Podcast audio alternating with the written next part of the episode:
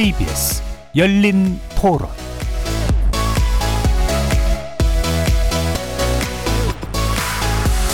안녕하십니까. KBS 열린 토론 정준희입니다.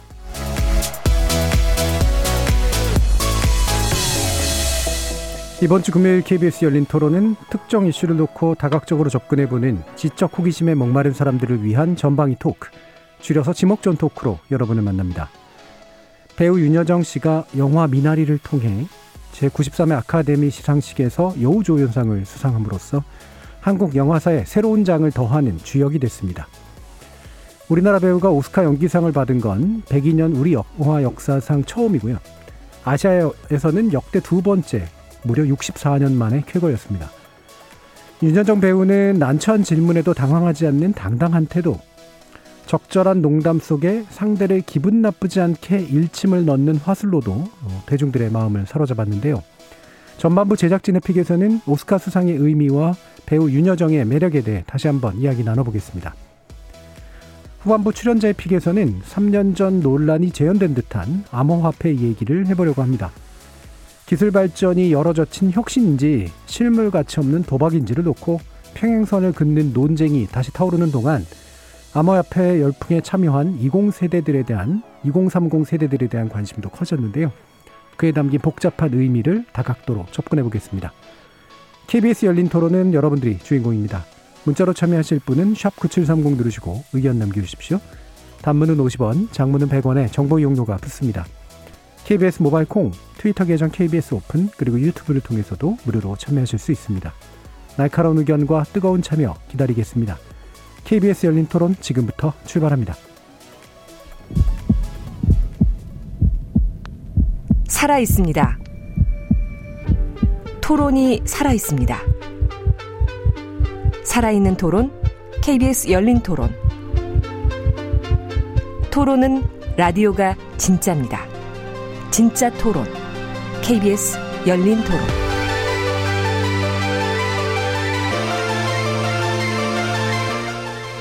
오늘 함께 하실 분들 소개하겠습니다. 나라를 걱정하는 과학자 이종필 건국대 교수 나오셨습니다. 안녕하세요. 이종필입니다. 정신의학 전문의이시고 신경인류학자시죠. 박한선 박사 나오셨습니다. 안녕하세요. 박한선입니다. 삶, 사랑, 사람의 공감 소설가 서유미 작가 나오셨습니다. 안녕하세요. 서유미입니다. 규정을 거부한다. 한국 여성 변호사의 손주기 변호사 나오셨습니다. 안녕하세요. 손정입니다. 이렇게 물리학자, 신경인류학자, 소설가, 법률 전문가까지 각기 다른 전공과 개성, 지식을 가지신 네 분의 출연자와 함께 만들어가는 지적 호기심에 목마른 사람들을 위한 전방위 토크, 줄여서 지목전 토크. 지금부터 제작진의 픽 시작해 보겠습니다. And the Oscar goes to Judge Jung Yoon.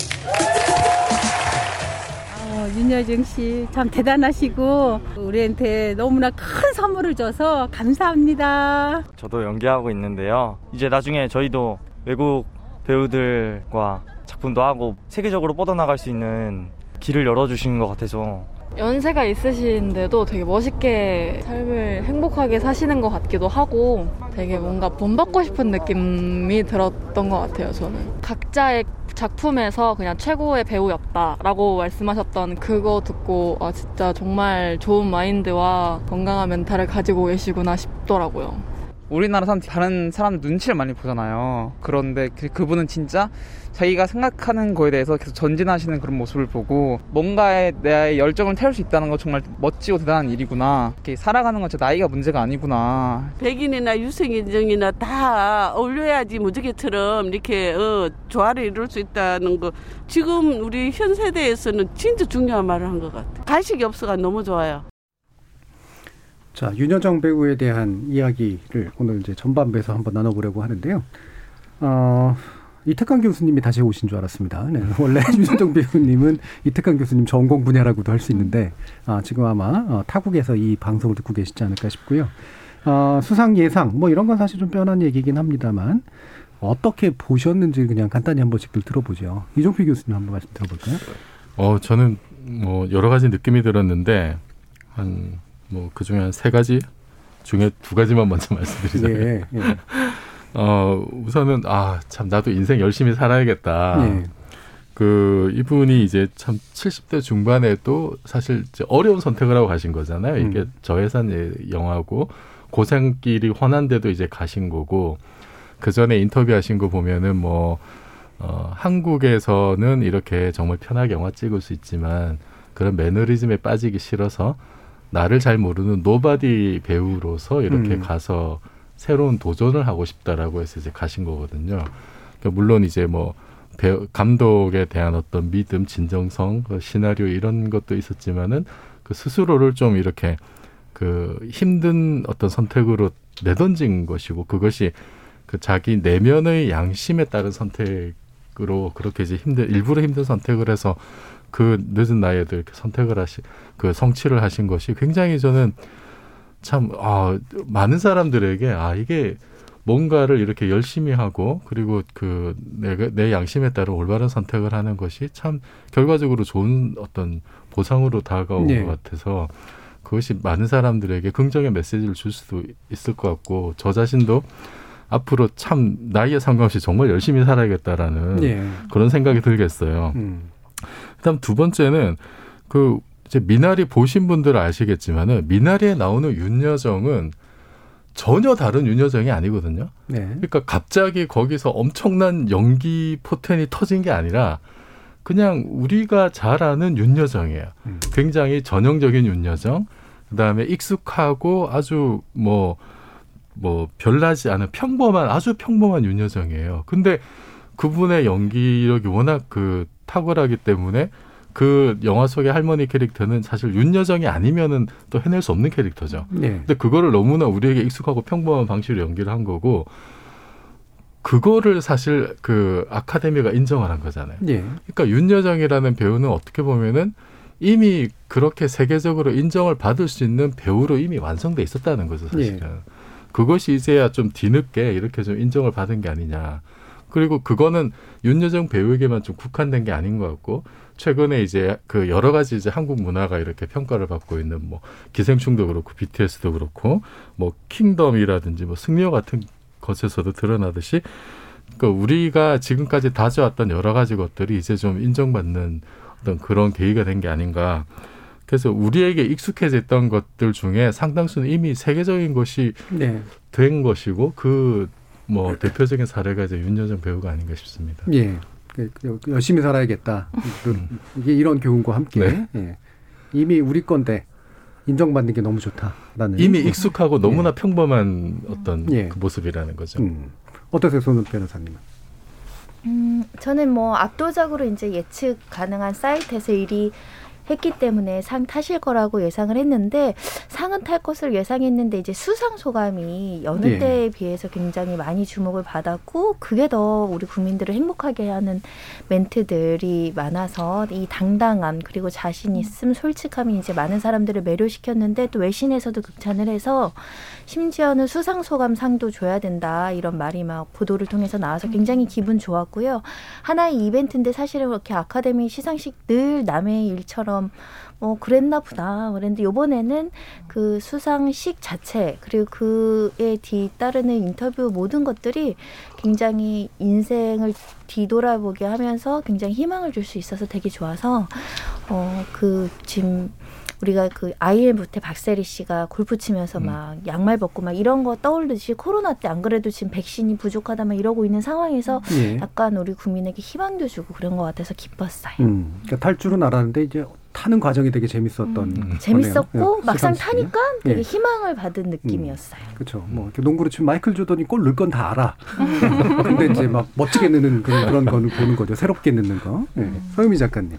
네, 진짜 시상식 자체가 거의 축제 같았던 것 같아요. 그동안은 아카데미상 시상식 하면 그냥 우린 구경하고 우리나라 사람들은 아, 저기서 저 작품이 상 탔으니까 저 배우가 상 탔으니까 우리나라에 저거 개봉하겠지 이 정도였다면 이번에는 정말 탈 걸 알고 있었는데도 그거 자체를 우리가 되게 많이 즐겨서 시상식만 본 게 아니라 시상식 끝나고 막 기자회견까지도 네. 다 보시고 그래서 그 소감 정말 말씀하신 것처럼 소감 그 질문 하나하나를 사람들이 보면서 다 감탄하고 우리한테 정말로 그 새로운 롤모델이 생긴 것 같아요. 이전에 기생충이 어, 굉장히 상을 타서 우리한테 기쁨을 줬을 때는 영화하고 감독에게 주는 상이라는 느낌이 있었는데 이번에 정말 윤여정 배우 자체한테 주어진 근데 아까 이종필 교수님도 말씀하셨지만 어, 대단히 뭐 세계적이거나 미국적이고 그 사람들이 좋아할 만한 캐릭터여서가 아니라 그냥 정말 한국 할머니였는데 어, 우리한테도 익숙한 그리고 뭔가 잘 보이려고 하지 않은 당당한 모습으로 상을 타니까 그게 예. 굉장히 좋았던 것 같아요. 음, 수상소감 중에 뭐가 제일 어, 너무? 좋았어요. 너무 음. 좋은 게 많았는데 일단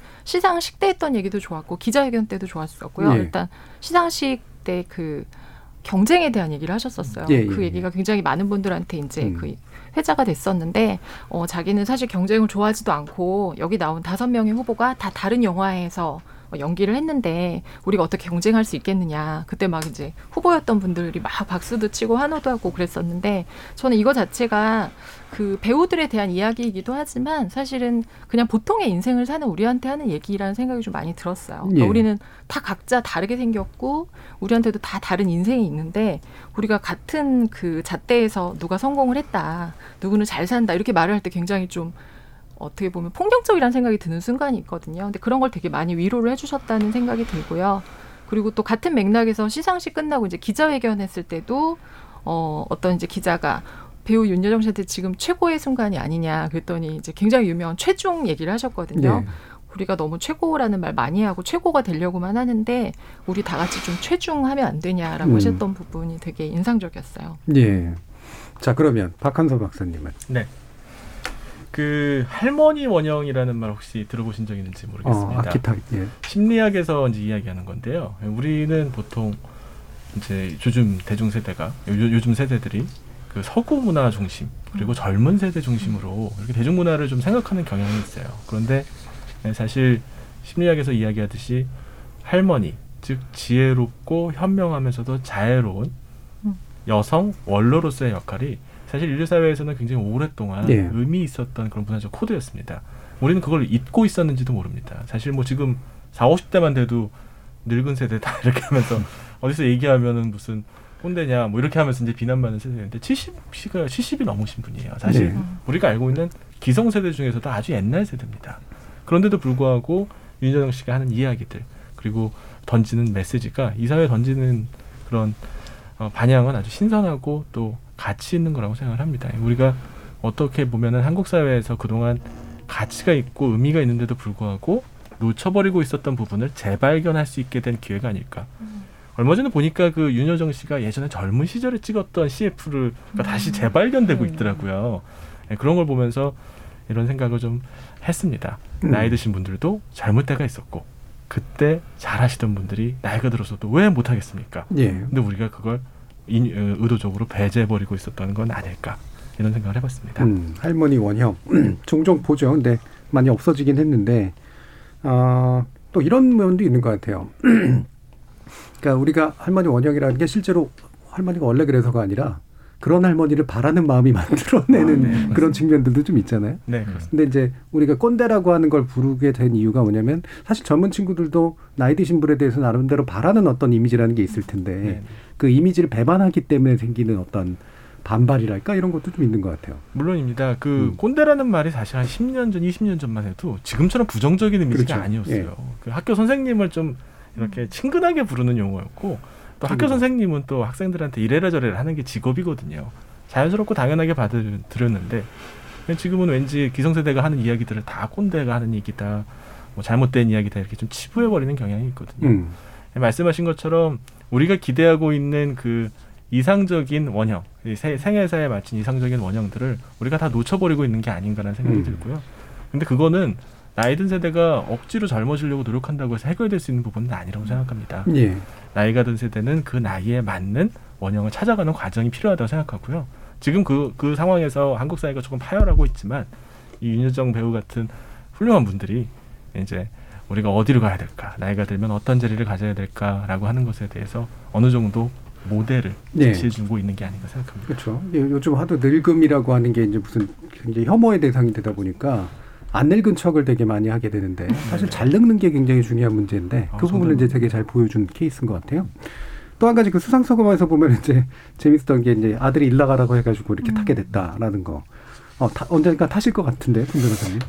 어, 저희 아이들과 비슷해요. 예. 제 엄마 회사 그만두고 한번 얘기해본 적이 아니 엄마는 일하고 아빠가 쉬어 뭐 이래가지고 제가 서운했던 기억이 있는데 제가 이렇게 윤여정 선생님에 대해서 이제 많은 여성들이 굉장히 공감하고 굉장히 좀 어, 존경한다라고 표현하는 지점들을 살펴보면 사실 우리 한국 사회에서 그 시절의 배우가 이혼녀라는 어떤 그 당시만 해도 주은 글씨가 그려졌었는데 그것을 모두 다 극복했다는 거죠. 예.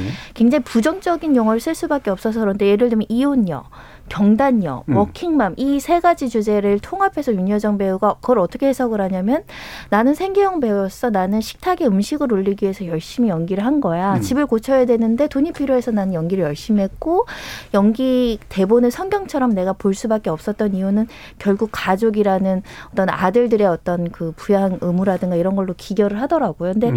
사실 생각해 보시면 우리나라 아직도 그런 선입견 가지신 분들 많고 경단녀들이 아직도 복귀하기 어려운 사회적인 장애나 방해가 굉장히 많은데 그걸 극복하고 이제 최정상에서 이런 어려움이 있었다. 나도 생계형이었다. 이렇게 이야기하는 모습들이 진솔하고 거기에 이제 용기와 희망을 갖게 되는 지점들이 있지 않을까 생각이 들고요. 지금도 70세 넘으셨는데 아들들이 어머니 하고 싶은 거 하시고 일하시라 그렇게 이야기를 한다라는 거잖아요. 그게 또 삶의 원동력이 돼서 이렇게 긍정적인 효과가 됐는데 사실은 윤여정 씨가 그 내재적인 어떤 강인함이 있었는지는 모르겠으나 주어진 환경에 때문에 더 강해진 면도 있었을 거라고 네. 보이거든요. 미국에서도 아르바이트 하다가 어 배역도 원래 상을 타셨었는데 젊었을 때도 근데 단역이나 조연도 가리지 않고 이렇게 했던 것은 모든 가정의 가장 생계를 책임지는 사람들의 마음을 좀 뭉클하게 하는 지점이 있는 것 같아요. 음. 그렇게 연기 잘하고 아름다우시고 우리 사회에서 그래도 인정을 이미 받았던 분도 우리 가족들을 위해서 밑바닥부터 새로 시작했다라는 그 정서가 우리 한국인의 정서하고도 좀 맞는 지점이 있는 것 같아서 헝그리 정신. 그래서 열심히 살아야겠다. 네. 아, 오랜만에 들어보네요. 네. 그런 것도 떠올랐어요. 예. 아니 저는 거기에 보태가지고 제가 이제 그 이번 수상의 의미에서 이제 세 번째로 생각했던 게 예, 나머지 하나 뭐예요? 물어보려고 했더니 바로 얘기하시네. 예. 그게 이제 지금 말씀하신 거하고 연결이 되는 건데 어. 이제 거기에 보태가지고 한국에서 그 여성 배우가 가지는 어떤 그 위치 예. 내지는 뭐 그게 사회적으로 받아들여지는 어떤 뉘앙스 이런 게 있잖아요. 그 언젠가 이제 그런 얘기를 제가 얼핏 들었는데 한국에서는 대형 여성 배우가 없다 내지는 부족하다. 제 상대적으로 남자 배우에 비해서 그런 얘기들이 이제 좀 얼핏 제가 전해 들었었는데 뭐 예전에는 그냥 그런가 보다 하고 생각을 했었고 만약에 한국에서 뭐 오스카나 이런 데서 배우가 상을 받는다면 뭐 당연히 남자가 먼저 받지 않을까라고 막연하게 생각을 했었어요. 음. 근데 그 이제 얼마 전에 몇 년 전에 있었던 뭐 이제 영화계 미투라든지 이제 이런 거를 과정을 겪다 보니까 아, 한국에서 왜 여성 배우들이 이렇게 크게 성장하지 못했을까라는 고민을 저 이제 네. 하게 됐거든요. 근데 그 어떤 뭐 영화나 예술계에서의 미투가 사실은 이제 한번 이렇게 또 관심을 받았다가 지금은 좀 사그러졌는데 여전히 뭐 문제가 완전히 해결됐느냐면 좀 그런 것 같지는 않은 면도 있고. 근데 그 윤여정 배우 같은 경우에는 사실 그 뭐 옛날에 저 정말 이혼녀라는 말을 말이 정말로 그 주원 글씨처럼 낙인이 찍혔던 시대에서부터 쭉 이렇게 계속 그 현장에서 이렇게 계셨던 분이잖아요. 그래서 그냥 한국 배우가 큰 상을 받았다는 의미가 한 두 배 이상 저는 좀 가치 부여를 해야 되는 게 예. 아니냐. 어, 그 많은 훌륭한 남자 배우들 말고 나이 많으신 여성 배우가 받았다는 것에 대해서 다시 한번 좀, 어, 그, 좀 의미를 좀 생각을 해보고 예. 좀 이게 그, 그니까 영화, 영화나 이런 데서 그 우리가 뭐 미투를 겪으면서 봤던 여러 가지 좀, 좀 아직도 해결되지 않았, 않은 좀 이렇게 매듭되지 음. 않은 그런 부분들을 조금 더 돌아보는 계기가 됐으면 좋겠습니다. 예. 그 한국 사회에서 이제 여성 배우가 사실 살아내기 힘든 여러 가지 사회적 또 이제 산업적 조건 같은 게 있었는데 그거를 끝까지 살아내서 또 남들보다도 먼저 어떤 남성 배우보다도 먼저 받았다라고 하는 거 이 부분에서 이제 다시 좀 들여다볼 게 있지 않은가라는 말씀이신데 저기 구세니님께서 윤여- 윤여정 씨가 나이가 많아서 존경받는 게 아니라 끊임없이 현실에 최선을 다했기 때문이 아닐까요?라는 말씀 주셨고요. 세상만지고님은 윤여정 씨의 수상 소식은 경쟁에 치열하지 않고 삶을 여유롭게 둘러보는 시각이 필요하다라는 걸 깨닫게 해줬습니다라는 그런 의견도 주셨습니다. 그럼 마침 배우 얘기를 하셔서 한국 배우가 뭐 한국 뭐 특히 뭐 여성 배우들이 또 워낙 또 잘해서 우리는 또 국제 대회에서는 주로 여성 배우들이 이제 그 많이 탔었잖아요. 근데 아카데미 이제 미국 아카데미이긴 합니다만 여기서는 배우상을 탄 건 어쨌든 처음이고 그것도 여성 배우로서 탄 게 되게 처음인데 어 왜 유독 그 비주류 인종이나 어 아니면 비주류 인종에 이제 비주류의 성별을 가지고 있는 그리고 나이도 또한 많으신 이분이 어 타는 게 특이해 보였을까? 그러면 바꾸어 봐서는 왜 그들은 잘 안 줬었을까? 뭔가 좀 그런 차이가 좀 있었을까? 실제로 뭐, 뭐 그쪽, 예, 미국에 있는 많은 그 여성 배우들이 실제 상도 타고 나이 든 배우도 타고 그랬거든요. 근데 조합을 다 해보면 요렇게 탄 경우는 사실 많지는 않아서 아시안이라든가 아시안에 이제 나이가 많으시고 여성인 분이 타게 되는 것은 굉장히 좀 드문 케이스긴 해서 어 기타의 국제 영화제 같은 경우는 꽤 이제 이런 뭐 특이함이 좀 있, 있잖아요. 미국 아카데미는 좀 왜 그랬을까라는 생각도 좀 해봐요. 뭐 나름대로 어, 좀 짐작하시는 바가 있으신가요? 일단 뭐 백인 우월주의 여전히 뭐 존재한다라고 봅니다. 요즘에 아시안들에 예. 대한 어떤 그 테러 행위라든가 폭력 행위, 차별 행위 여전히 상존하고 있는데 영화계에서도 마찬가지라고 보이고요. 익숙하지 않은 거죠. 아시안인에 대한 부분들이 아시안인에 대한 평가에 대해서도 그렇게 배려 있거나 관심이 없었고 그 점을 어, 윤여정 씨가 요번에 꼬집었죠. 내 이름 정확하게 안 말해준 거 용서해 줄 거야. 막 얘기했던 것들. 네. 그러니까 여정이라는 이름조차 정확하게 발음하지 않을 정도로 배려와 관심이 부족했던 현실들이 있었거든요. 아시아계에는 이름조차 부르기가 어색하고 난감했던 거죠. 그런 면에 있어서는 영화계에서도 마찬가지로 어, 아시아도 소수로 보는 거고 거기에서 아시아에서 소수인 또 나이든 또 여성이라는 분도 소수일 것이고 그런 부분에 대한 선입견과 차별이 여전히 작동을 했다. 그렇게 볼 수밖에 없지 않을까 생각이 들고요. 끊임없이 사실 아카데미는 그런 우월주의라든가 소수자 보호에 취약하다라는 것을 굉장히 그들만의 잔치다라는 지적을 굉장히 많이 받았는데 스스로 자정 노력 많이 했던 흔적들도 좀 있고 요번에 이 어찌됐든 아카데미 회원들이 투표 권을 행사해 준 것도 주요했을 텐데 많이 좀 그 뭐라고 해야 돼? 희, 그 희석됐다. 조금 좋아졌다. 이렇게라도 표현할 수 있을 것 같습니다. 예. 음, 아카데미 요번, 예. 요번에 진짜 소유자. 그 계속 인종 문제고 젠더 차별 문제가 굉장히 많이 좀 됐었는데 좀 떨쳐내려고 하는 움직임이 여러 가지로 후보에서도 많았었고 그 감독상도 이제 클로이 자오 감독이 예. 받았고 이것도 이제 아카데미 최초의 유색 인종 여성 감독이거든요. 그리고 나무 조연, 조연상도 그 다니엘 칼로아 유색 인종이 받았었고 그래서 그 윤여정 배우님도 그 얘기했잖아요. 그 무지개 얘기하면서 우리가 남성, 여성, 뭐 백인, 흑인, 황인종 이렇게 나누지 않고 좀 사람들을 서로 구분하지 않고 서로 이해하고 좀 끌어안았으면 좋겠다라고 하는 게 굉장히 포괄적이고 다양한 의미를 가지고 있는 것 같아요. 예. 이쯤에서 어 심리학적 분석이 나올 것 같은데. 왠지 아, 뭐. 심리학적인 거는 아니고요. 그런데 저는 모르겠어요. 그 윤여정 배우가 이 상을 받은 게 뭐 노인 티오, 여성 티오, 무슨 아시안 티오 이런 기회를 받아가지고 된 거는 아니라고 생각을 네. 합니다. 분명히 연기를 잘했고 그 연기가 인정을 받았기 때문에 받은 거거든요. 그리고 역시 한국인이 드디어 세계에서 이제 이름을 만방에 떨친다. 이런 식의 접근도 약간 뭐랄까 아까 그 헝그리 정신 얘기할 때 그때 정서지 지금 정서는 아닌 것 같아요. 그래서 윤여정 배우 잘때 그 이번 상 받은 거 저는 축하합니다. 그리고 예. 칭찬받을 일이라고 생각합니다. 하지만 그걸 통해 가지고 우리가 기존에 우리가 가지고 있어도 선입관을 강화하거나 혹은 우리가 그거를 깨부 깨서 깼다. 그러니까 막 기뻐해야 된다. 이렇게 좀 확대 해석하는 것도 조금은 좀 경박한 반응일 수도 있겠다. 이런 생각도 좀 합니다. 예. 예, 일순 그 구, 세대와 경박함이 자 구세대로서 어떻게 생각하세요? 아 근데 사실은 정신. 어 여러 가지 면들이 작용을 했을 거라고 보여요. 사실은 K 드라마, 예. K 영화들이 많이 주목받고 있고 특히 기생충 이후에 한국의 문화나 한국의 어떤 정서들이나 이런 것들에 대해서 외국인들이 굉장히 관심을 많이 받 았죠. 특히 뭐 코로나 때도 K 방역 문제도 있었고 그 일관선상에서 기생충 받았을 때 그 1cm의 자막 없는 이걸 얘기했었잖아요. 예. 그 다음에 이런 그 분명히 미나리도 사실 자막으로 봤을 거예요. 대부분 대사들 한국어가 굉장히 많았기 때문에 어느 정도는 좀 포용력 있게 다양성을 조금 영화계에서 인정하고 있다. 그런 부분을 좀 말씀드리고 싶었고요. 사실은 윤여정 씨 말고도 거기 남자 후- 노미네이트는 되셨죠. 그 스티브 연. 스티브 연도 원래는 한국계 미국인이긴 하지만 미국인들 사이에서 알려진 거는 그 무슨 드라마 있습니다. 글렌으로 나오는 드라마가 네. 있는데요. 워킹 데드. 거기서 굉장히 한국인에 대한 어떤 그 친밀감이 있었어요. 그래서 조금 낯설다라는 것들이 이제 서로 서로 세계인들끼리도 사실 우리도 아직 외국인들 보면 낯설잖아요. 좀 그런 부분 남아 있거든요.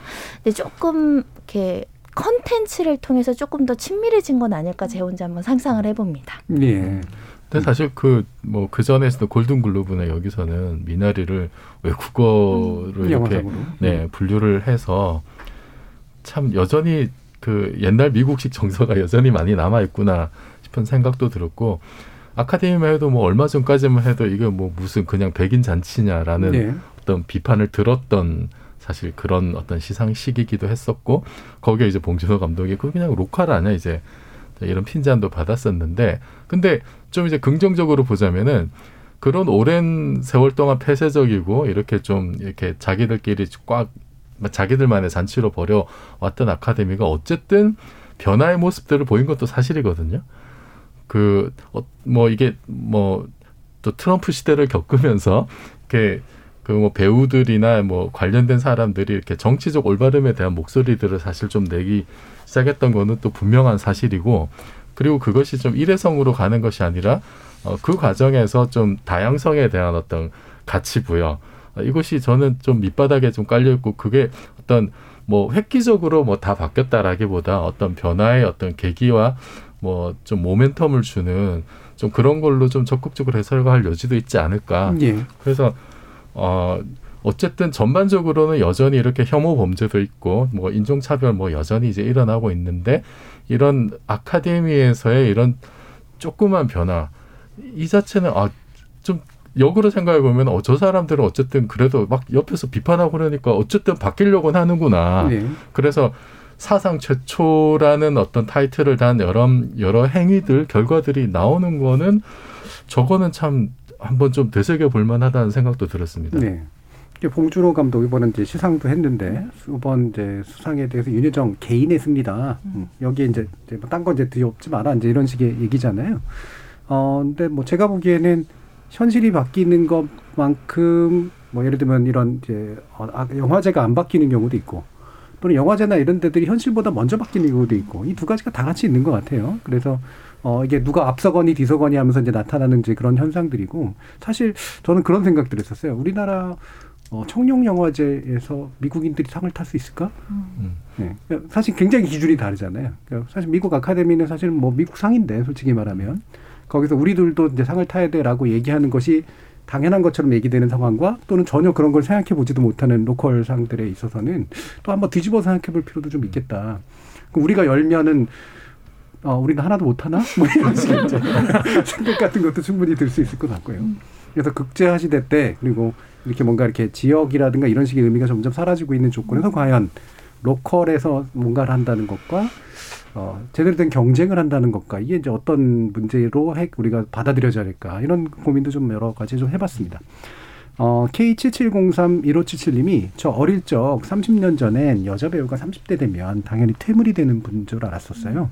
그런 분이기 때문에 얼마나 많은 윤여정을 잃었을까요? 라는 그런 말씀 주셨는데 이게 굉장히 좀 중요한 말씀이시네요. 실제로 어, 아까 이제 여배우들이 살아남기 어려웠던 이제 그런 조건이 그리고 역할도 굉장히 한정적이었었고 그러다 보니까 굉장히 역량 있는 개인들이었음에도 불구하고 그냥 사라졌어야 됐었던 분들도 굉장히 많았는데 바로 이제 윤여정 배우가 이제 바로 그런 데 대해서 희망과 그다음에 상당히 가능성 이런 것들을 이제 많이 보여주고 있는 것 같습니다.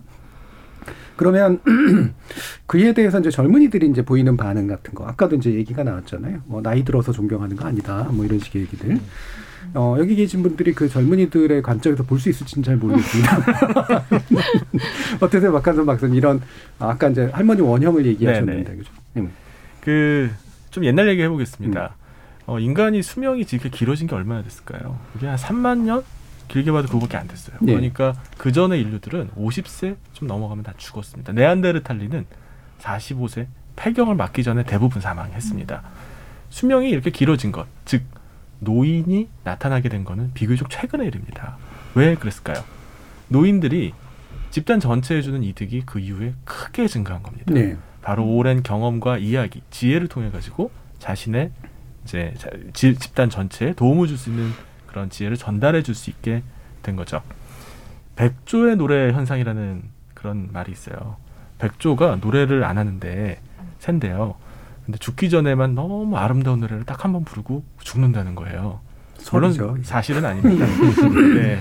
또뭐 동물원에 계신 분은 알겠지만 예. 백조는 잘못된 노래 하는데요. 근데 이제 그런. 이야기가 있어요. 예. 뭐냐면 우리는 젊은 시절의 문화적 성취 이런 것들을 많이 이루는 사람들을 칭찬하고 또 존경하고 추앙합니다.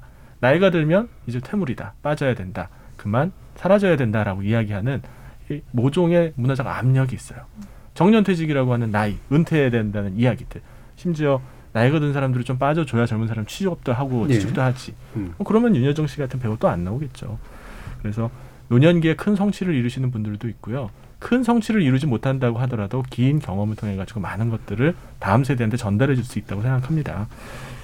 아, 좀 안타까운 부분들은 윤여정 씨 말고 윤여정 씨만 못한 할머니들 많거든요. 할아버지도 많고요. 여기서 못하다는 건? 아카데미상을 받을 정도는 아, 아니신 네. 분들은 네. 있죠. 근데 그런 분들을 우리가 좀 들여다보게 될까? 아, 음. 아니라고 생각합니다. 노인이 돼서도 인정받으려면 아카데미상 정도는 받아야 그래야 좀 한번 내가 하는 말 좀 들어보겠다. 예. 우리가 언제 노인 이야기 이렇게 들어봤습니까? 지금 윤여정 씨 한 말, 한 말, 말하는 한 마디 한 마디 다 뉴스 되거든요. 거기 의미 찾으려고 하고. 지, 전, 예전부터 나이 드신 분들, 노인, 노인층의 이야기들을 경청했더라면 더 좋지 않았을까 하는 생각을 합니다. 예. 예전에 근데 저희가 그 실버 유튜버들과 함께 특집을 한 적이 있었는데 거기서 이제 쭉 시리즈로 했었거든요. 예, 거기에 나오신 분께서 자꾸 우리 이해해 달라고 젊은 사람들한테 얘기하면 안 돼. 우리가 가가지고 자꾸 얘기를 해야 돼 라는 말씀을 이제 하시더라고요. 그러니까 한국 사회가 그게 좀 어려운 이유가 예, 워낙 이제 연공서열적인 그런 분위기랄까 이런 게 있다 보니까 그 연세나 그 나이 그, 그 지위에 이제 있으면 뭔가 이렇게 따라오는 대접이라고 하는 것들이 다 있어야 된다라고 하는 암묵적인 생각들이 있다 보니까 그거를 젊은 사람들이 주기에는 되게 부담스럽고 음, 그러니까 이제 사실 피하게 되는 그래서 약간 밀려 밀어내는 형식을 가게 되는 그런 경우도 꽤 많은 것 같아요. 그래서 서로가 가지고는 이렇게 나이나 지위에서 생기는 그런 대접이라고 하는 것 자체가 좀 사라져야 음. 서로가 좀 편하게 좀 만날 텐데 그러지 못하는 분위기도 좀 있는가 아닌가라는 생각이 들어서 함께 나이를 많이 드시고 가지고 계시는 이정필 교수님 말씀도 저는 그 윤여정 배우의 그 인터뷰 중에 참 기억에 남는 게 아, 60대는 나도 처음이야. 네. 아, 이, 이 말씀이 야, 참 정말 맞는 얘기잖아요. 누구에게나 모든 사람에게 60대, 70대는 다 처음이거든요. 그런데 그것을 이제 벼슬처럼 생각하는 어, 그냥 아무런 의미 없는 어떤 권세로만 이렇게 어, 이용을 해서 이렇게 자기만 내세우려고 하는 분들이 계셔서 아마 좀 음. 그게 부담스럽게 다가오는 것 같고 그 윤여정 배우가 이렇게 평가를 받는 이유는 그 어떤 나이든 어떤 우리가 생각하는 전형적인 어떤 원로의 모습 굉장히 이렇게 지혜가 많고 네. 뭐 이제 그런 것은 저는 이제 연기나 이런 데서 이제 나오는 거라고 생각을 하고요. 근데 거기에 더해서 윤여정 배우는 어떤 게 있냐면은 그 나이 든 사람에게서 이제 좀 조금 찾아보기 힘든 어떤 도전적인 정신, 그러니까 권위에 대한 도전을 많이 하세요. 네. 이분이. 그 그거는 사실은 젊은 사람들만 할 수 있는 특권처럼 여겨졌던 건데 그냥 아 그거는 20대 정도가 할 수 있는 발언 아니야라고 하는 말들을 서슴없이 하세요. 그게 저는 이제 권위에 대한 도전이라고 보거든요. 예. 나이가 들었음에도 그렇게 다소 도발적인 어떤 그 그런 어떤 자세를 가지고 있다는 거 그리고 그런 도전적인 자세가 작품을 고를 때도 이제 그렇게 드러났었고 그리고 뭐 대본도 항상 그렇게 열심히 보시는 그런 어떤 삶의 성실함으로 이렇게 이어진다는 거죠. 그게 빈말이 아니라 예. 거기서 많은 사람들이 어떤 진정성을 느끼는 것 같아요. 음. 그런 게 예. 그런 자세를 유지하기가 사실 쉽지가 않죠. 음. 근데 저도 이제 개인적인 경험을 한번 얘기하자면 엊그제 제가 그 아주 젊은 이제 유튜버를 한 분 만났는데 이제 과학 유튜브를 하는 분이에요. 근데 이제 이분은 저보다 굉장히 나이가 어리기도 한데 그쪽 세계에서는 이제 엄청난 이제 예, 그. 성취를 네, 성취를 이루신 분이고 예. 그 유튜브에 대해서는 이제 유튜브는 아니면 거기에 있는 젊은 사람들이 요즘 무엇을 좋아하고 뭐 그런 데는 제가 이제 오히려 이제 배워야 되는 예. 입장이죠. 음. 그 이제 얘기를 좀 나눠보니까 거기는 완전히 다른 세상이에요. 예. 완전히 다른 세상. 그래서 한국 사회는 특히 이제 그 세대 간의 어떤 그 향유하는 문화 이 갭이 계속 커지고 있는 사회잖아요. 너무나 빨리 사회가 변하고 있기 때문에 그래서 아 이거는 나이를 떠나서 정말 서로 서로 계층 간에 뭔가 배워야 될 게 참 많은 시대가 됐다는 게 저는 절감이 돼요. 근데 음. 그 윤여정 배우는 이제 몸소 이제 그런 거를 이미 이제 실천을 해오신 분이고 그래서 아 나도 이제 저분처럼 항상 몸은 늙어가지만 좀 마음은 젊은 마음으로 도전적인 자세로 살아야겠다는 또 그런 게 좀 이리 저한테 좀 도움이 되는 것 같고 예. 그래서 저 젊은 친구들하고도 좀 많이 만나서 많이 배워야겠다 음. 그런 걸 좀 깨달았어요. 윤여정 배우는 사실 원래 성격이 좀 그러신 분이잖아요. 음. 그래서 젊었을 때는 그 성격 그대로 하면은 약간 되바라졌다라는 네. 평가를 많이 들으셨는데 연세가 들어서 계속 그렇게 하시니까 오히려 또 성과가 나는 것 같은 느낌. 성격을 좀 바꾸셔야 됩니다. 서유미 작가님 어떠세요? 네, 저는 그 윤여정 배우님 보면서 두 가지 생각이 들었는데 하나는 어, 일단 자기 분야에서 뭔가 끝까지 하는 사람에 네. 대한 그 멋짐을 발견을 했어요. 사실은 우리가 이제 어떤 일을 평생 해낼 때 어, 빠른 성공에 대한 압력도 진짜 많이 받고 그다음에 어떤 성과가 안 나면 굉장히 불안해하고 인정받지 못하면 이거 내 길이 아닌가 그만둬야 되나 음. 이런 생각을 많이 하게 만들거든요 사회 분위기가 근데 어 그거를 계속 해낸 사람이 갖는 그 어떤 성공을 이루신 것 같아요. 그러니까 예. 막 초창기에 잘 되신 것이 아니라 그래서 우리한테도 아 끝까지 하고 좋아하는 일을 하는 사람이 성공하는구나라는 어떤 좀 경외감을 좀 만들어 주신 것 같고 그리고 이제 나이에 대한 부분도 정말 약간 평균 수명 길어지면서 우리가 나이 드는 것에 대한 막연한 공포가 사실 있거든요. 네. 뭐 많이 배워야지 뭐 젊게 살아야지라고 하지만 사실은 그래도 되게 지금 내가 젊은데도 이런데 나이가 들면 어떻게 될까라는 공포가 이제 되게 많거든요. 근데 청춘이 젊을고 나이가 든다는 게 이게 좋은 시절이 사라지는 게 아니라 어, 우리가 건강하게 나이 들면은 사실은 우리한테 또 다른 가능성이 기다리고 있을 수 있다라는 부분. 그래서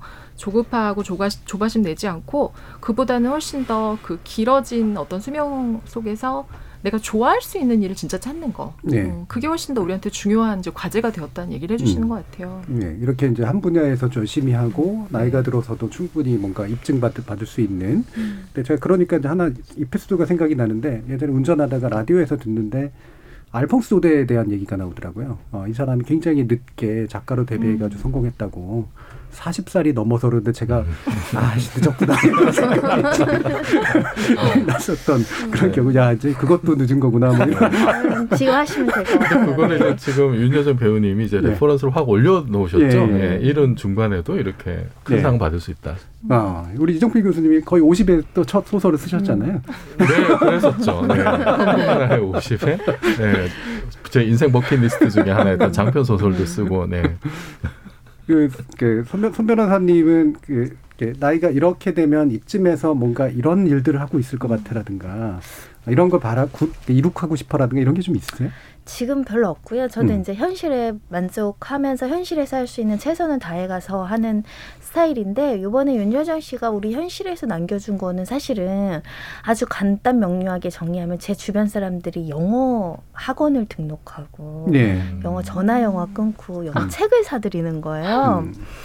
그래서 사실은 세계화 세계화 하지만 어찌됐든 언어를 배워야 되는 거죠. 윤여정 씨가 이번에 수상 소감 네. 상을 타는 것도 영어 유창한 영어 유창하지만 굉장히 간단한 영어고 잘 들리는데 굉장히 짧고 그래서 어, 주변에 많은 사람들이 그걸 보면서 어 영어 공부 다시 시작해야겠다라는 열망을 주더라고요. 그래서 예. 되게 어 그런 또 그- 그것도 하나의 가- 그 그 뭐라고 해야 되지 잊었던 영어를 잘하고 싶었지만 지금 영어를 안 쓰거든요. 저도 음.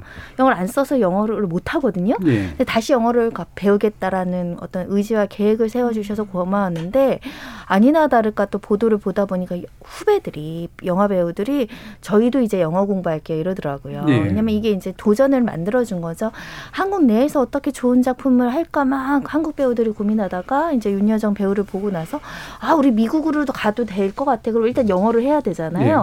그래서 조금 세계화라는 게 먼 게 아니다. 일단은 음. 내가 뭔가를 세계 무대에서 하고자 했을 때 가장 먼저 해야 되는 게 영어를 좀 배워두면 좋겠다.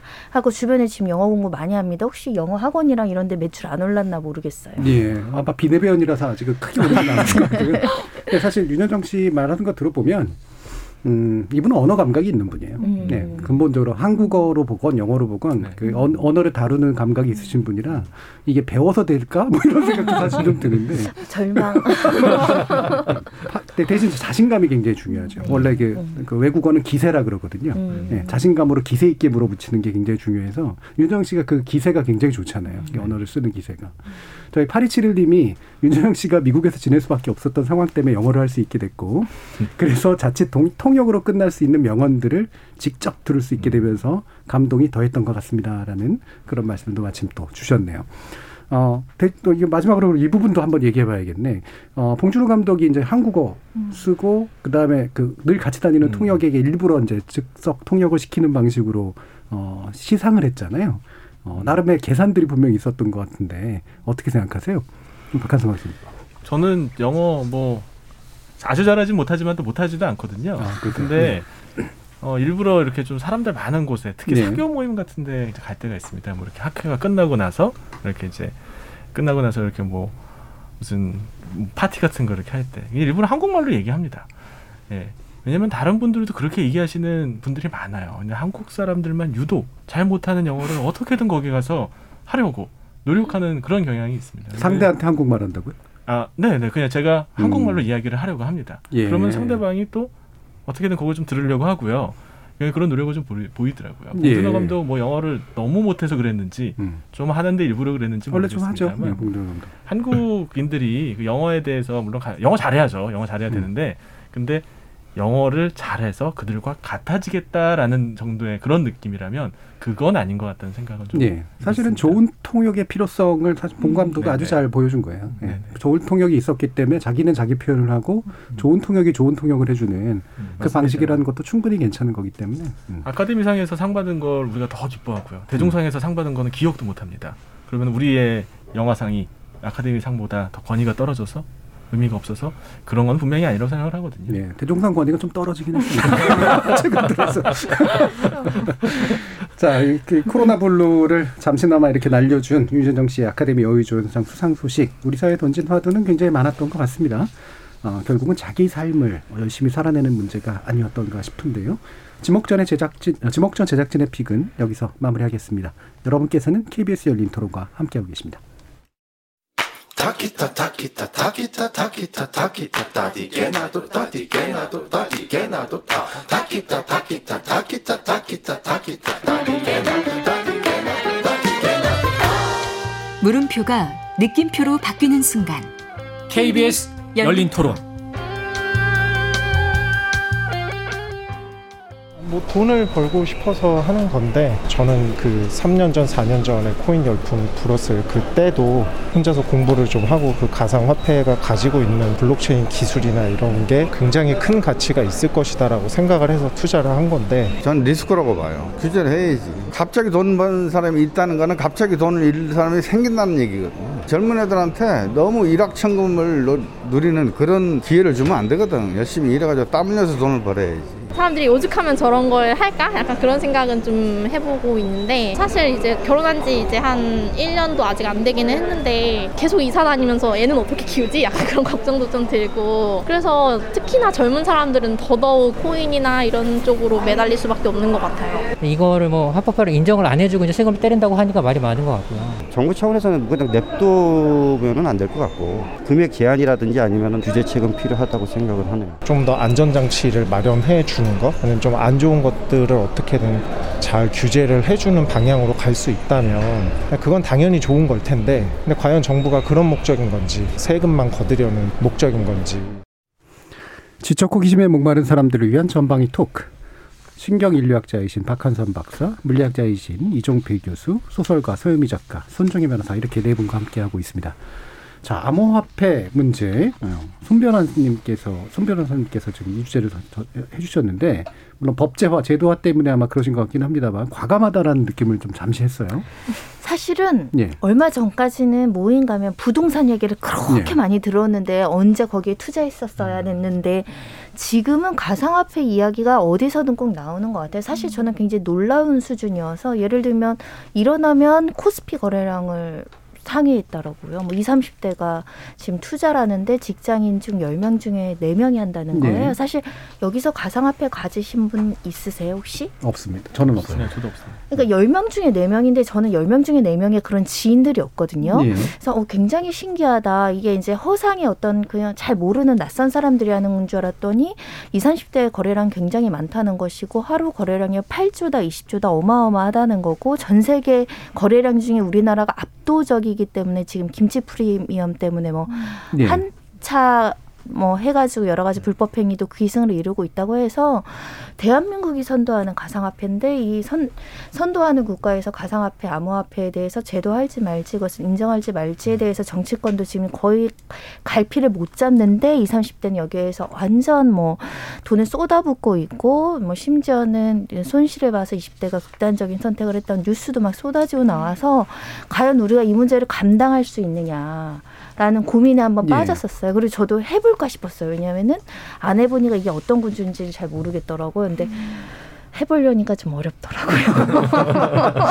한 100만 원 정도, 한 아, 10만 원 정도 해보려면. 네. 그래요? 어, 예. 뭐, 뭐 주식 계좌도 없어서 아, 어떻게 해야 될지를. 그럼 어렵겠네요. 예. 네.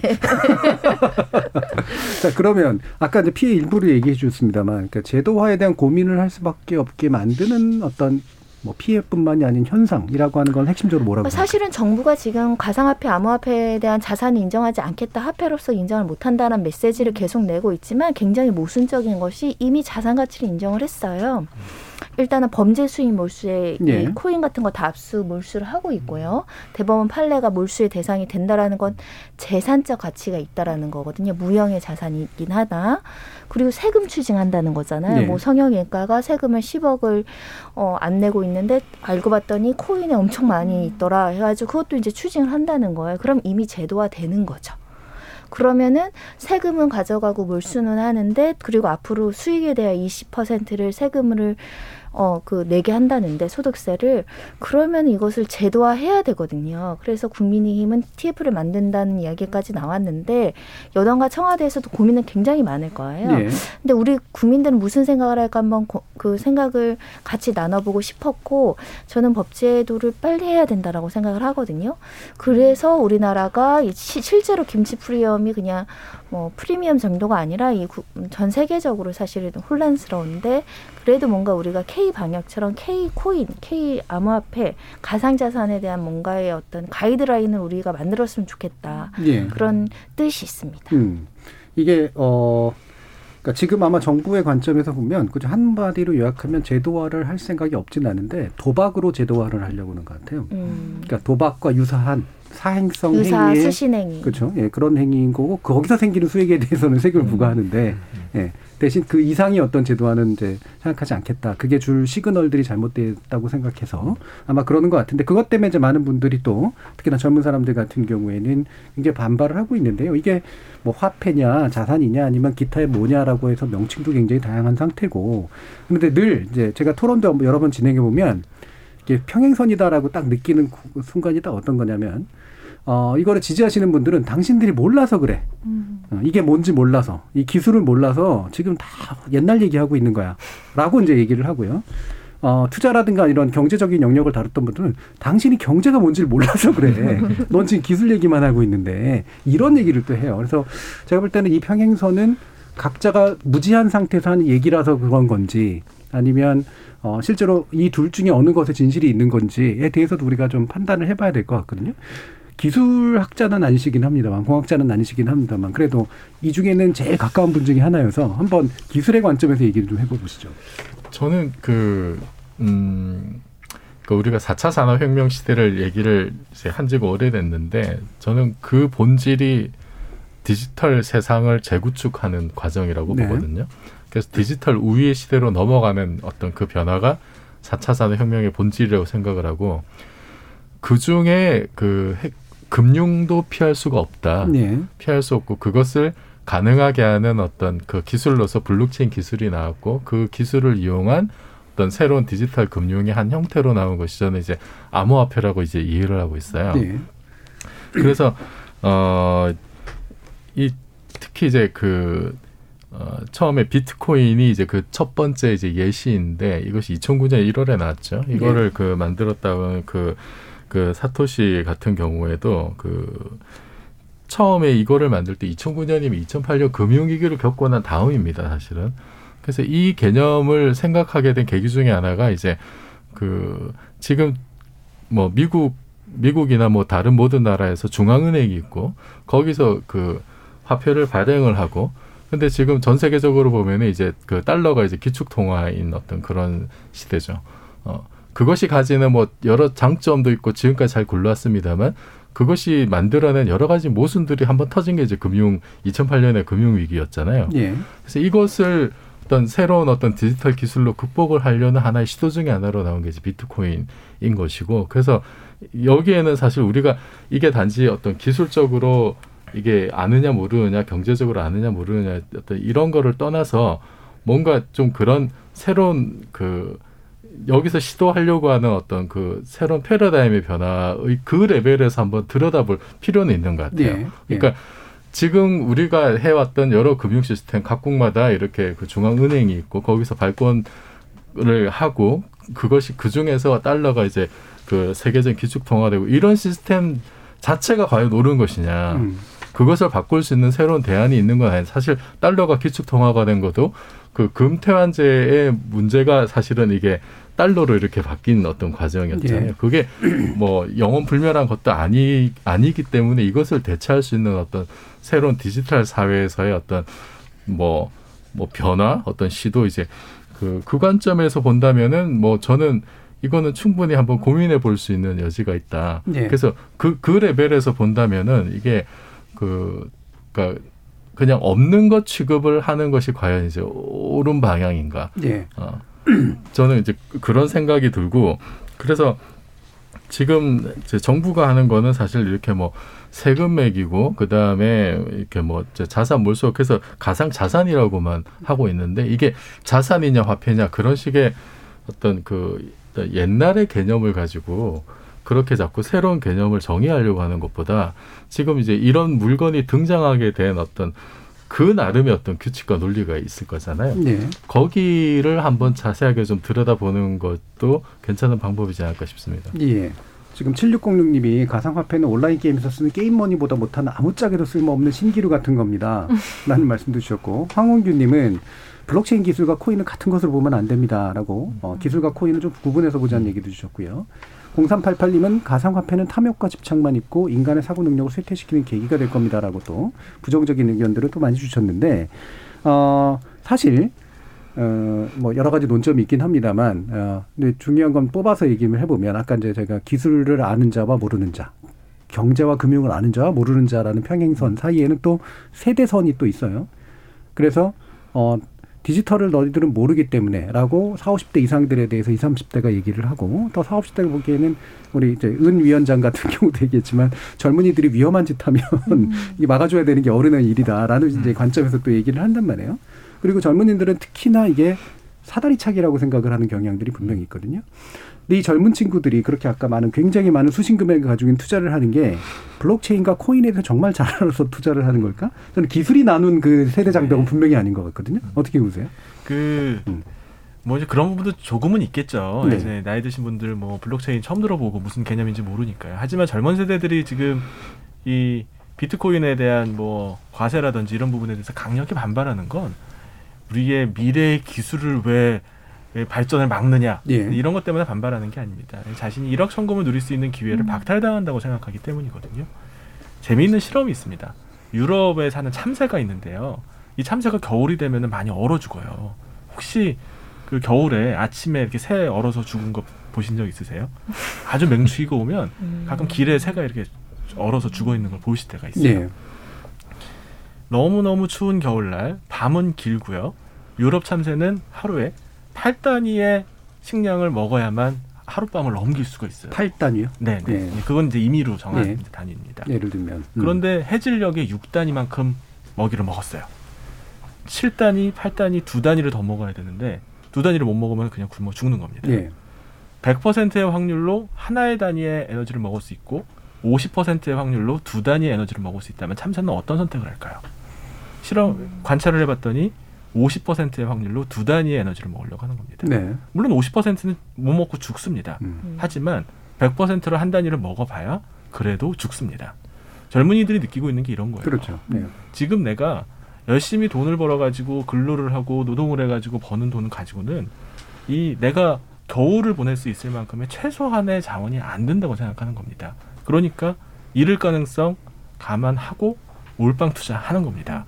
이건 젊은이들의 문제가 아니고요. 젊은이들이 앞으로 미래를 예상할 수 없게 만든 인간의 인간의 이 사회 생태학적 조건이 만드는 비극이라고 볼수 예. 있습니다.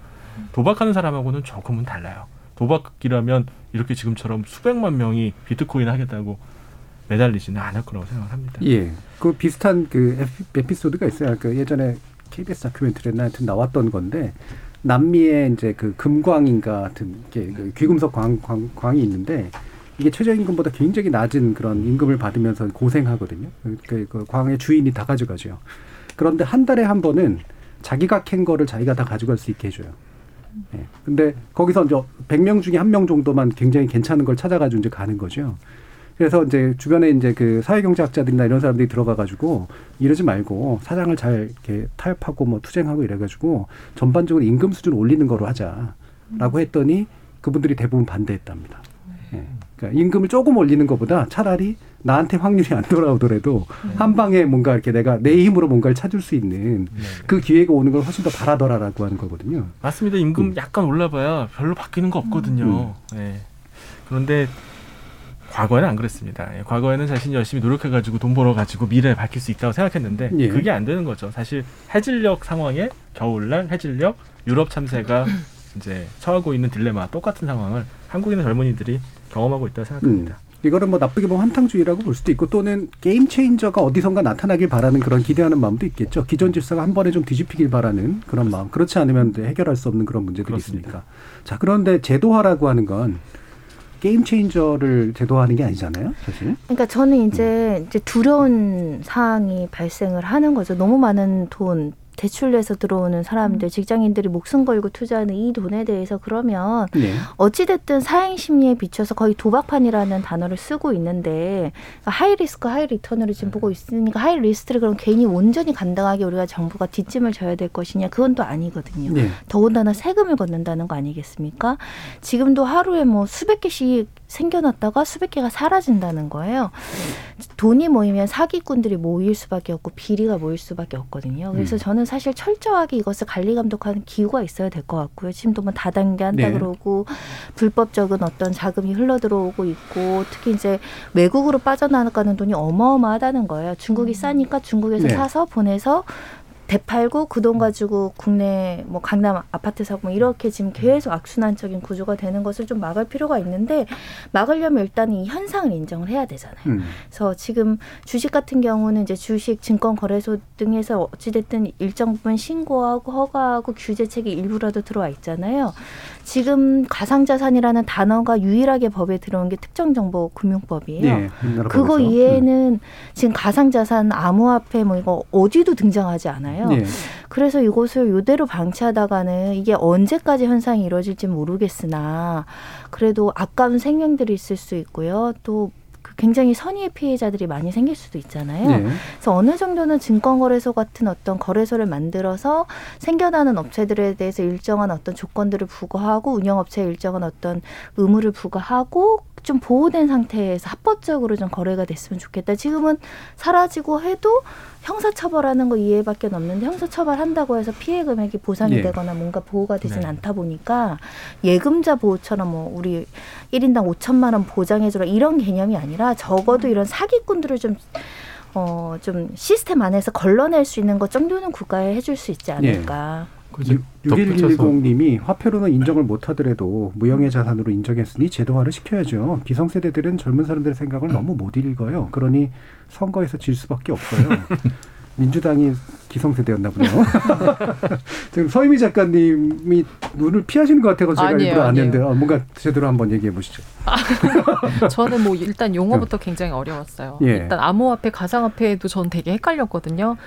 근데 가상화폐를 찾아보면 가상화폐는 제가 접한 적이 있더라고요. 예전에 싸이월드의 도토리. 도토리가 예. 정말 그렇죠. 그 최초의 그 가상화폐였고 이제 암호화폐는 지금 막 비트코인이나 뭐 이더리즘 같은 게 이제 암호화폐였던 건데 실제로 제 주변에 그 알고 있는 동생이 자기 회사에 그 비트코인에 5천만 원 투자해서 몇백억 벌어서 퇴사한 사람이 있다라는 얘기를 예, 하는 걸 예. 제가 들었어요. 그래서 저한테는 너무나 놀라운 그리고 그런 한 사람의 이야기를 접한 수많은 사람들이 이제 전파를 하면서 정말 대출을 받아서 이제 어 투자를 하는 일들이 일어나는 건데 어 아까 이제 10명 중에 4명이 젊은 2030 세대 10명 중 4명이 이제 암호화폐에 투자를 한다고 했는데 제가 그걸 찾아보니까 이 친구들이 이걸 하는 게 되게 한탕주의도 있고 뭐 큰 돈을 벌고 싶고 이제 진짜 사실은 어 희망의 사다리가 끊겨서 그러기도 한데 가장 하고 싶은 게 뭐냐 돈을 벌며 근데 집을 사고 싶다는 거예요. 네. 이 친구들이. 근데 예전에 우리 때는 근로소득으로 어느 정도 벌면 대출을 받아서 집을 산다라는 게 이제 기간의 차이나 집의 어떤 모양의 차이는 있지만 그래도 가능했었는데 지금 일단 그것 자체가 끊어지고 어 그러니까 이 친구들이 봤을 때 이 세습 자본주의에서 자기네가 살아날 수 있는 예. 환경이 안 되는 거죠. 그러니까 예전에는 아 그래 쟤는 금수저고 나는 흑수저야라고 생각하는 좀 약간의 패배주의적인 게 그냥 좀 잔잔했다면 지금은 정말 어 내가 정말 큰 정말 리스크를 받더라도 한번 해보겠다라고 하는 거 지금 놓치면 안 된다라고 하는 거 그래서 제 주변에도 젊은 친구들 중에 늦차를 탄 친구들이 있는데 정말 얼굴이 너무 썩어가고 어, 이 친구 어떻게 하면 좋지라는 생각도 들고 예. 그러면서 어 그 신문에 보니까는 최근에도 아르바이트로 돈 2천만 원을 모아서 자기가 투자를 해서 2억 원까지 불렸다가 원금을 거의 다 손실을 본 뭐 이런 사례도 있더라고요. 네. 그래서 아 이게 정말 그 법 제도도 문제고요. 이것에 대한 조금 사회적인 조금 그 어른들의 이건 이제 아는 분들의 어떤 좀 그 가이드가 좀 필요한 것 같아요. 이렇게 해야 되고 이건 이럴 수 있고 정말 모르고 뛰어드는 불나방처럼 이제 오는 네. 그런 젊은 친구들도 많으니까요. 음. 이종 예, 교수님. 지금 그 이제 거래소가 이제 몇 개 있잖아요. 예. 그 중에 이제 4대 거래소라고 있는데 올 3월부터는 그 이 그 암호화폐 거래를 할때 이제 실명 은행 계좌를 등록하도록 이렇게 돼 있고 그리고 올 9월 이후에는 실명 계좌 받지 않는 거래소에서는 이제 그 뭐 사실상 폐쇄에 가까운 조치들이 내려지거든요. 그러니까 이미 그 어떤 형태로든 조금씩 조금씩 제도 제도화 제도권 안으로 들어올 수밖에 없는 이런 상황들이 벌어지고 있어요. 그 아까 말씀드렸듯이 뭐 이제 세금도 부과한다 그러고 그런데 정부에서는 이거를 가상 자산이라고 하지 금융 상품으로 인정을 안 하는 거예요. 네. 이게 만약에 금융 상품으로 인정이 되면 주식과 마찬가지로 여러 가지 보호 장치들, 불공정 거래 행위에 대해서 뭐 이제 뭐 잡아낸다라든지 그걸 못하게 하는 여러 장치들을 갖다 댈 텐데 그렇게 했을 때 정부의 딜레마 중에 하나는 이제 이런 거죠. 아니 이거는 그냥 그냥 뭐 도박판인데 도박판을 정부가 금융 상품으로 인정해서 제도로 네. 받아들이는 거야라고 하는 어떤 거부감이 있는 것 같아요. 저는 이제 그 거부감은 충분히 있을 수가 이- 있다고는 봅니다만 그런데 이 뭐 관련된 업계라든지 실제 투자자들은 이 투자자를 보호하고 시장을 안정적으로 관리할 수 있는 어떤 그런 어떤 제도적인 시스템을 빨리 만들어야 되는 게 아니냐. 지금 정부의 상태는 이제 은행 은행한테 은행한테 사실은 이제 실명 계좌 받으라고 하면서 은행한테 거래소를 이렇게 뭐 관리 감독한 역할을 사실 떠넘겨 버린 책임을 이렇게 좀 떠넘겨 버린 것 같은 느낌이 들거든요. 네. 그러니까 실체가 있으니까 모른 척 할 수는 없고, 근데 책임은 은행한테 떠넘기고 정부가 할 일은 좀 이렇게 좀 체면치레 한다고 빠지는 것 같은 느낌이 들어요. 음. 근데 이게 그러면은 시간이 지나면은 이런 암호화폐가 사라질 거냐? 아까 말씀드렸듯이 제 개인적인 판단으로는 디지털로의 전환이 가속화되면 이런 새로운 어떤 그 금융조차도 이렇게 디지털 세계로 다 바꾸려고 하는 시도들이 끊임없이 나타날 텐데 이거를 언제까지 모른 척하고 제도권 밖으로만 두려고 하는 것이 과연 바람직한 건가 저는 조금 회의적입니다. 그래서 빨리 좀 이렇게 실체를 인정하고 제도권으로 편입하려는 노력이 있어야 되지 않을까. 실제 미국이나 일본에서는 금융 상품으로 보거든요. 네. 뭐 2017년에 이미 이제 뭐 선물 거래 상품이 미국에서 나오게 됐었고 좀 제 생각에 좀 전환적으로 한번 생각할 필요가 있을 것 같습니다. 예. 박한선 박사님. 그 2015년에 굉장히 흥미로운 연구가 하나 발표된 적이 있습니다. 그 머리에 이마 위에 있는 데를 우리가 전전두엽이라고 하는데 거기에 복내 측 부분에 손상이 된 사람들이 이 행동을 하는 데 있어서 상대적 위험 내성 수준에 미치는 영향이 있다. 이게 뭐냐면요. 간단하게 말하면 우리가 어떤 리스크를 판단을 하는 데 있어서 이 이마 위에 있는 뇌가 그거를 판단해서 결정해서 위험이 높으면은 아, 네, 더 이상 하면 안 돼라고 결정을 한다는 거예요. 네. 근데 그 뇌 부분이 바로 공감 능력과 관련이 있는 네. 부분입니다. 그래서 금융 거품의 말기에는 투자를 한 사람들 사이에서 강력한 공감이 생겨요. 이 비트코인을 투자하고 있는 사람들끼리 이 사이버 세계상에서 거의 종교나 아니면 무슨 공동 운명체 같은 강력한 믿음이 있고 아무도 팔지 못하게 합니다. 우리 팔지 맙시다. 갑시다. 더 올립시다. 이렇게 하면서 결속을 합니다. 심지어 테슬라에서 비트코인을 좀 팔았거든요. 그랬더니 막 비난을 하고 배신자다 뭐다. 아니 올랐으면 파는 게 당연한 건데 그걸 왜 배신자라고 할까요? 공감 능력이 오히려 좀 떨어지는 사람들은 이득되면은 바로 팔고 수익 챙깁니다. 그런 능력이 떨어진 상황, 그런 판단 능력이 떨어진 상황이 바로 거, 금융 거품의 거품의 마지막에 나타나는 현상이라는 게 바로 이 논문의 주제인데요. 지금 상황이 똑같습니다. 저는 금융 잘 몰라요. 그런데 심리적인 현상만 본다면 지금 거품 끝입니다. 저는 조심해야 된다고 생각합니다. 저는 뭐 비트코인 안 하지만 이 젊은 분들이 막 빛나가지고 비트코인 했는데 그 거품 꺼지면 어 저는 그거 정말 상상하기도 쉽지도 않습니다. 이거 이 연착륙 할수 있도록 정부에서 빨리 예. 대체 세우지 되지 않으면 예. 큰일 난다 예. 생각합니다. 박하근 박사님이 금융 예측을 하신 게 아니라 심리 예측을 하신 거기 때문에 예, 네. 투자하시는 분들이 굳이 영향을 받을 필요가 없어요. 자, 이제 제도화의 어떤 정적. 일단은 뭐 음. 저도 이제 어떻게 제도화할지는 이제 음. 외국 사례들을 좀 설명을 드리면 아마 정부도 고민하고 있을 음. 거고 이미 뭐 용역 발주에 들어가야 되는 시점이 아닐까 생각이 드는데요.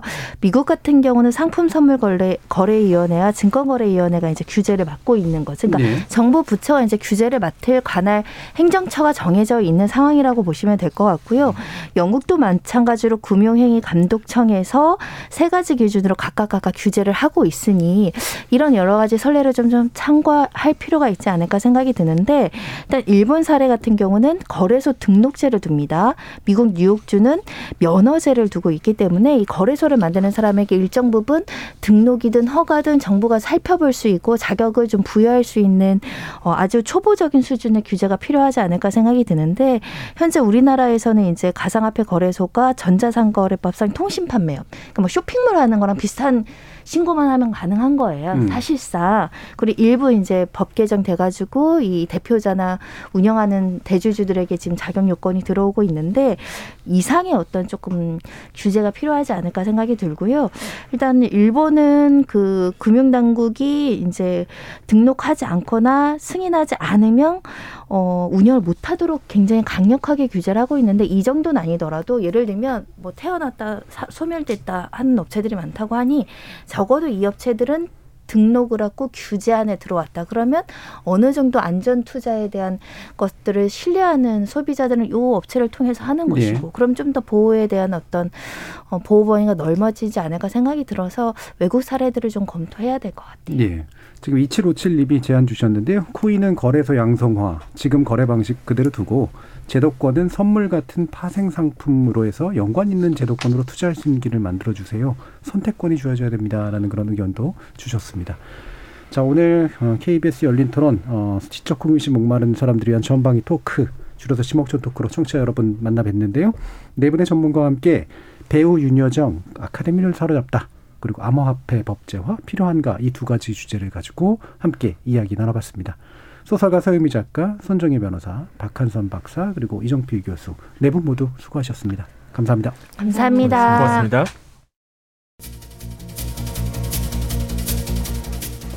남의 인생을 자신의 모습으로 살아낸 윤여정 배우가 그 인생의 황혼기에 이르러서 오롯이 평가받는 모습은 많은 사람들을 감동스럽게 하죠. 사실 윤여정 배우는 결국 제대로 된 평가를 받게 된 것이 아니라 각각의 나이대에서 그만큼의 성취를 이뤄낸 분이라고 하겠죠. 한 인터뷰에서 자신이 맡게 된 노인 역에 대해서 말하면서 아까 이종필 교수님 말씀해 주셨던 것처럼 나도 70은 처음이잖아 라는 참 적절한 이야기를 한 게 기억납니다. 따지고 보면 누구나 자기 나이를 처음 살게 되는 거죠. 그리고 내가 살아봤던 20대라고 하더라도 지금 20대가 살아내는 20대와 또 다르겠죠. 암호화폐든 뭐든 서로가 처음이란 걸 인정하면서 대화를 나눈다면 좀 달라지지 않을까요? 지금까지 KBS 열린 토론 정준이었습니다.